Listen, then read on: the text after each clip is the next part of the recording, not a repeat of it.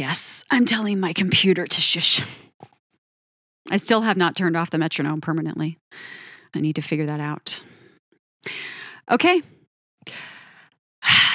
Well, ladies and gents, I'm super sad today. Uh, this is the last Queen deep dive of their fabulous fifth album, A Day at the Races. And it's a very special song, very, very special song.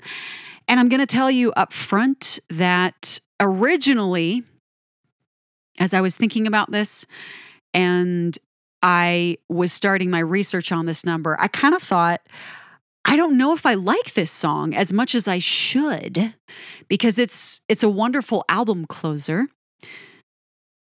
But the truth is just listening to it several times through and really picking it apart, I've like some of the other numbers before this, I've grown to appreciate this all the more. So this is Dive number 56, track number 10, the last song on a day at the races.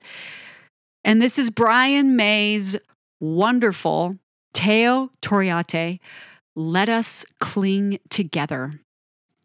It's a romantic, traditional rock. I say traditional because there is a very classical influence here. We don't just have the Japanese pentatonic scale, we have some very almost Baroque kind of inflections going on here. It's a very interesting structure, this song. It was released as a single in Japan only. Great reason for that. On March 25th of 1977, and it charted at number 49. We're at 141 beats per minute in 4 4 time signature, common time. And we have D minor and D major. Wonderful contrast between verses and choruses here from minor to major. And we have a little bit of A mixolydian. If you remember, mixolydian is the seventh note flatted in the scale. It's a very common thing for blues, for rock, etc. And that minor to major I mentioned, it's known as a parallel modulation where the tonic or the root note of the key doesn't change. It's not a common thing for the boys to do this, actually. So that this is a really nice, rare moment in a Queen song arrangement where we get this kind of sound. And the reason this is so special is because this song is a heartfelt thank you and we love you and a memorable tribute to Queen's devoted Japanese fan base. I want to talk about this a little bit at length. I've touched on it before when I kicked off Queen's album, A Night at the Opera.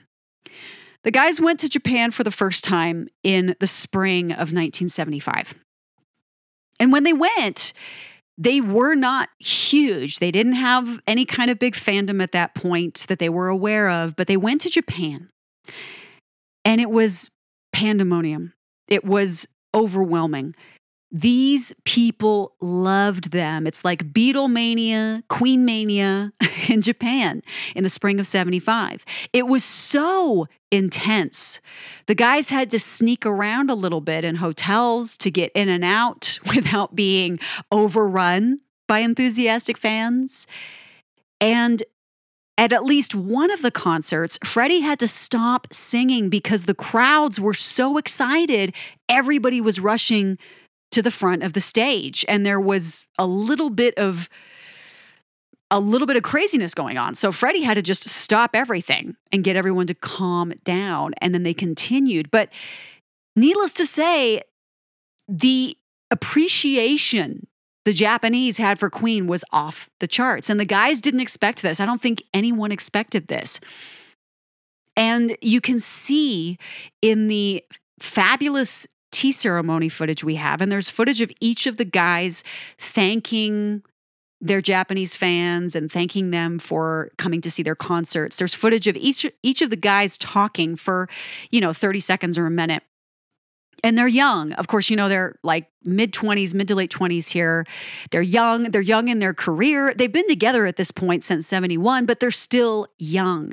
And there's this enthusiasm and this graciousness and this absolutely genuine joy for what they're experiencing. And we don't really see that after this point because the guys get so big their egos kind of get bigger too. And I'm not saying that in a bad way. I love my boys. I would never criticize where they went with their music, but a lot of people did. I mean, future albums we're going to talk about here. We have not talked about News of the World. We have not talked about jazz. Both of those albums were criticized from various critics and press because the guys were supposedly all pomp and flash simply because they could. And I think there is a certain element there of the guys are just going to do whatever they want because now they can. There's nothing wrong with that. As an artist, that is what you should do. But unfortunately, it didn't play out in their favor in some circumstances. I mean, Roger was asked flat out, and this is one of my favorite interviews of him because he's clearly having a good time. She says, only Queen could come out with a track called We Are the Champions. I mean, where's the modesty gone? And he literally, without missing a beat, says, Well, there isn't any. and the reason why is because they'd had it up to here with the music press. They were done with it. They were like, Who cares? We got nothing to lose anymore. So we're going to do whatever we want. And they did. And unfortunately, with jazz, with the album Jazz in 78, some critics said that it was the first truly fascist album from a band. I mean, that is super harsh, very severe, and I think very unfair in its criticism. But this that's what happened. And I think from that point on, there's an air, a demeanor about the guys that just shifted. And of course, it's going to because of the ebb and flow of the evolution of a career when you have this kind of rock and roll super massive stardom like this. But at this point in Japan, I'm sorry I digress there. At this point in Japan in 1975, these boys are the cutest, most adorable thing you're ever going to see. They're teasing each other in front of the camera.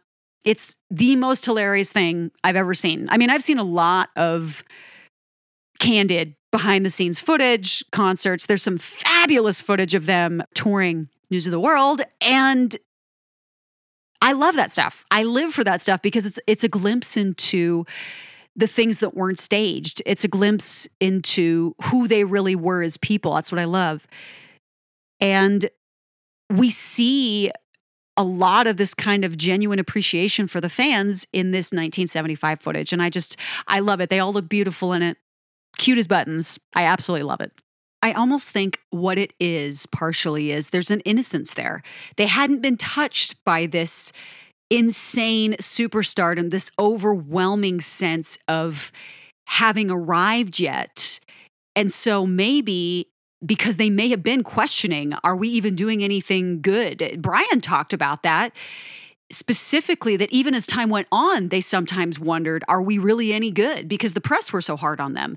But in this particular moment, they're just so green and young and unassuming. And it's like they're kids in a candy store in this moment. There's such an innocence and a youthfulness, this childlike quality that I think yeah, we lose that. We lose that very quickly because they get into the rhythm and they get into the flow and they get into the fan, the fandom, and it, it becomes.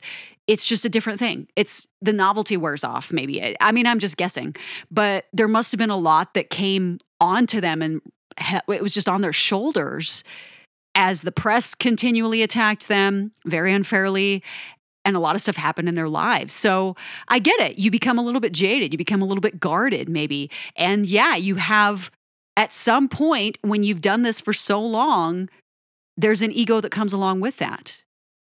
But it's just interesting when I think about the dynamics of their career and how it changed as they went through this period of time. And to see, have this moment captured on film where they burst onto the scene in Japan and they were so loved and they were so ecstatic, youthfully ecstatic about it. It's it's a really cute, wonderful thing to have that immortalized. It's it's one of my favorite things of the guys ever that I've ever seen. I go on about it because that's just how much I love it. But my whole point is with this is their appreciation for the fandom in the country was so big. They wanted to give them a love letter. So Brian penned this. I mean, Freddie was so taken with Japan that he bought antiques and brought home art. And if you watch any footage of interviews with him at home, you will spot something on the wall, on the couch, on the the table that's Japanese. You'll find it because he was very much a fan especially after they went to the country. So Japan was a very big deal for the guys and still is in a lot of ways. And this is the perfect tribute for that love for Japan. Romantic, genuine, one of the prettiest things Queen ever gave us. This is Teo Torriatte. Let us cling together in the pentatonic scale, in classic and traditional fashion. Brian gives us a spirited and passionate love letter to Queen's first big fan base, the Japanese. As we've come to expect on other elaborate, lush, and extravagant races songs, this number richly layers instruments in moving, melodic fashion, sweeping from nostalgic and intense verses in minor to rousing choruses in major. Several rare instruments appear. We have plastic piano and harmonium, and the boys feature a full choir in the song's closing chorus. During the chorus, the guitars swoon and sweep in very classical, almost Renaissance or Baroque march style, perhaps somewhere in between there. The harmonium does a lot of this groundwork as well, adding a classic Brian touch having that classical influence there. Freddie, as he's effortlessly demonstrated since we began this album, gives us soft and tender deliveries before bolting into full on chest voice and even some grittier and rock and roll shouts and screams in the bridge. John's gentle touch, especially in the verse, are as melodic as the piano. I can clearly hear Brian's harmonies with Freddie in the vocals, very much so in that first chorus. A wonderful feature to hear him so prominently. Guitars are rounded, rich, and gorgeous. Drums crash when least expected, as we would expect.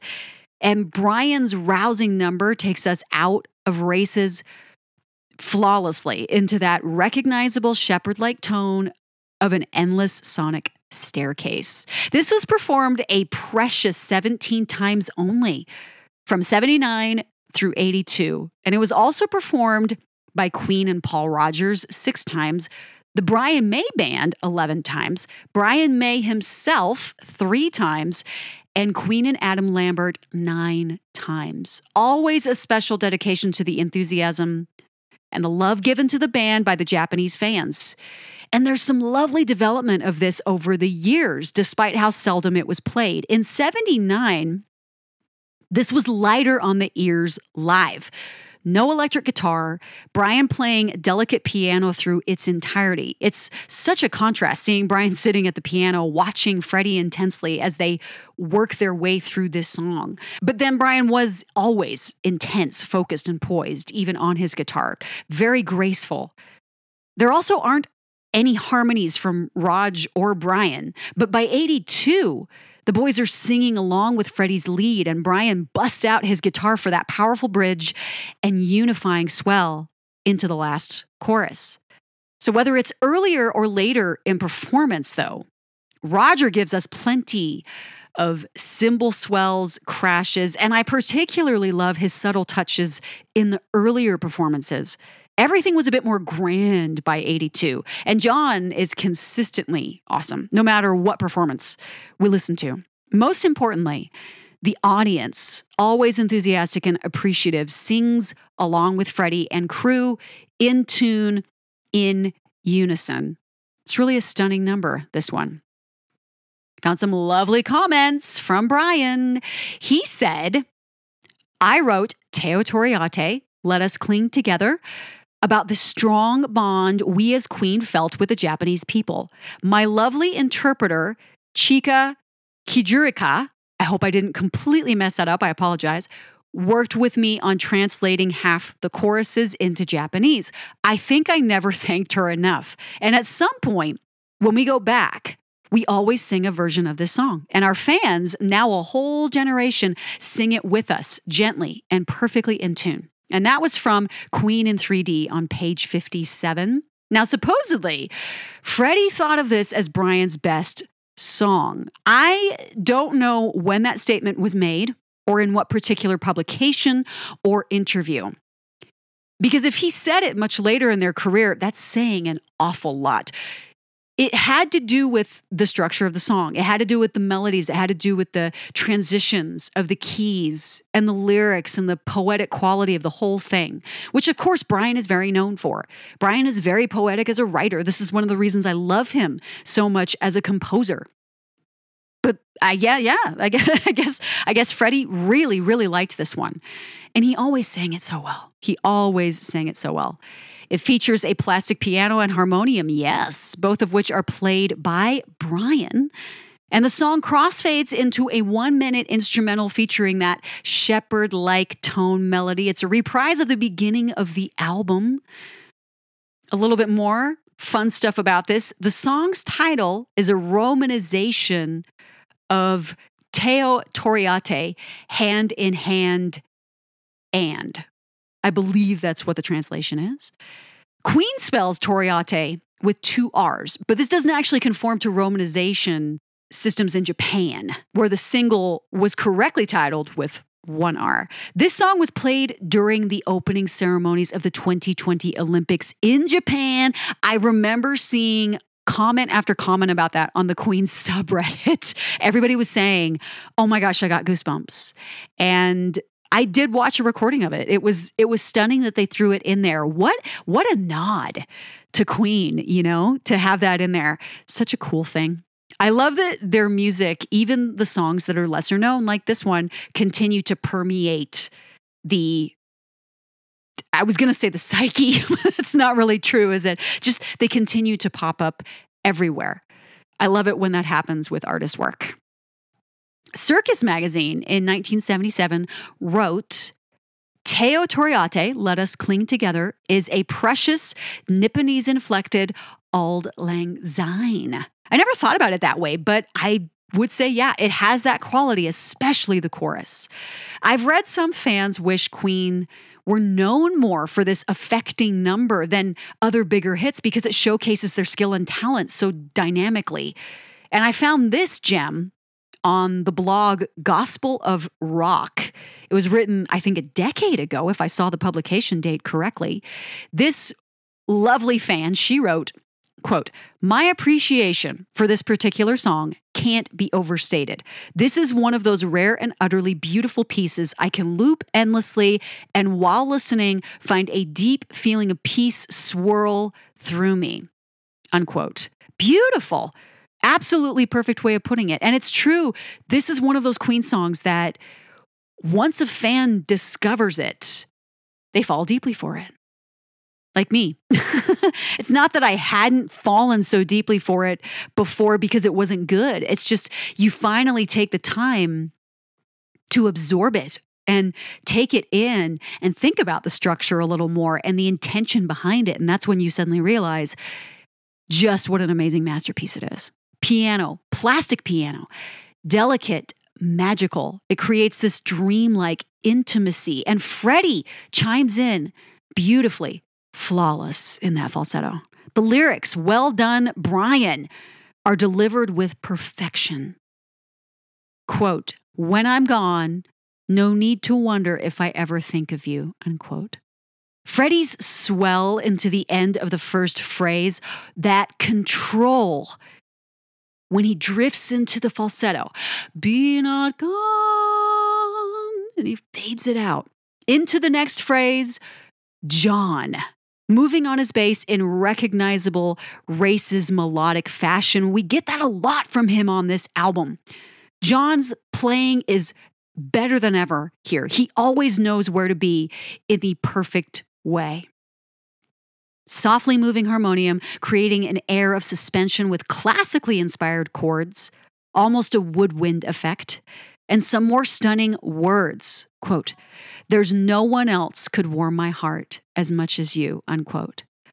We get a subtle variation in meter, a brief 3 4 as we shift into the inspiring chorus in a major key, layers of lead vocals and Roger appears in full crash mode on his drums. The arrangement is quite simple with less movement of notes, but the chords are sure. The delivery is confident and reassuring. There's still a tenderness and a sparkling brilliance, partially created with cymbals galore. And Brian on that lower harmony sounds so lovely against Freddie's lead. I love hearing Brian pop out for a change.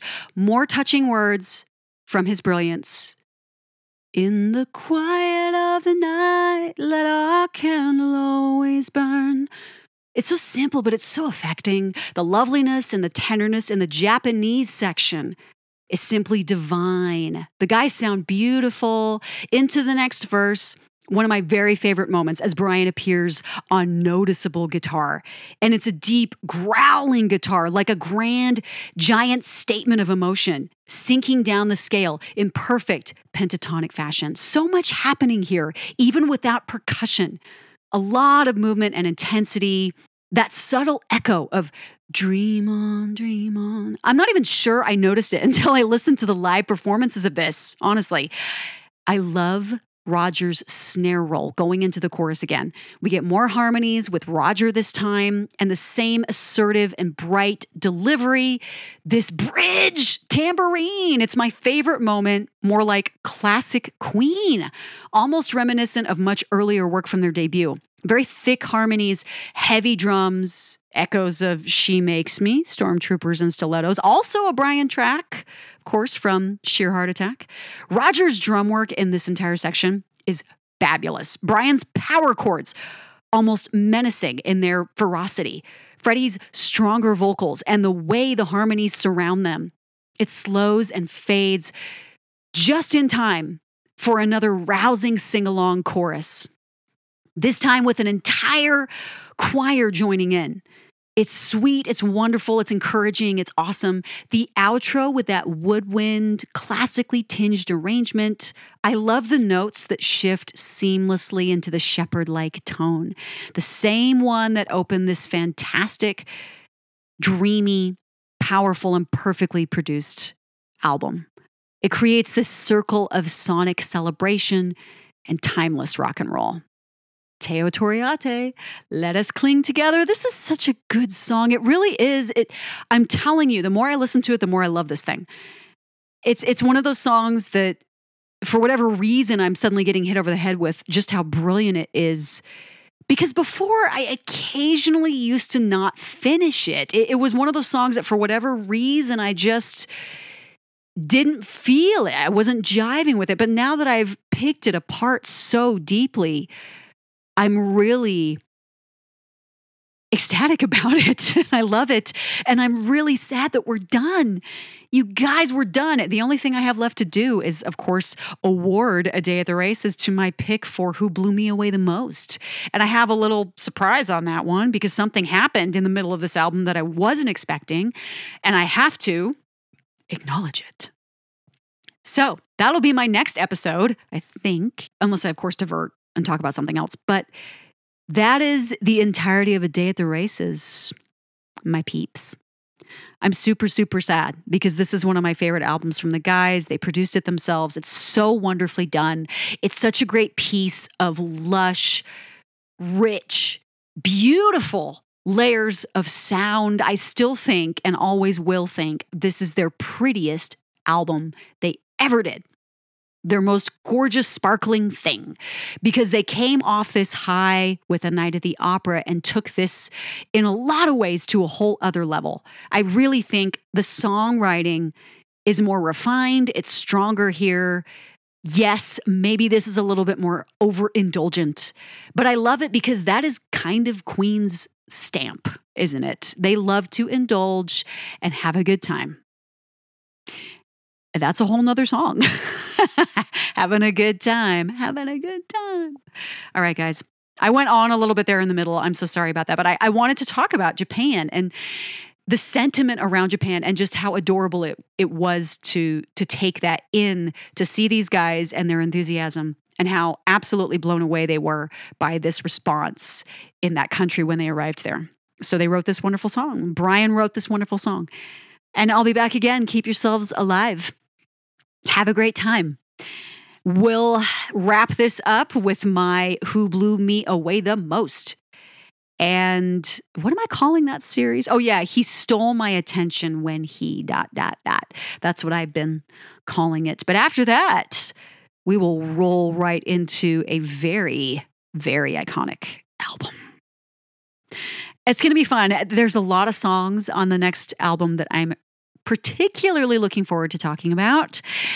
One of them is one of the sexiest things they ever did. Sheesh. Okay. I'm just going to stop and I'll be back next time, guys. I already said it, but I'm going to say it again.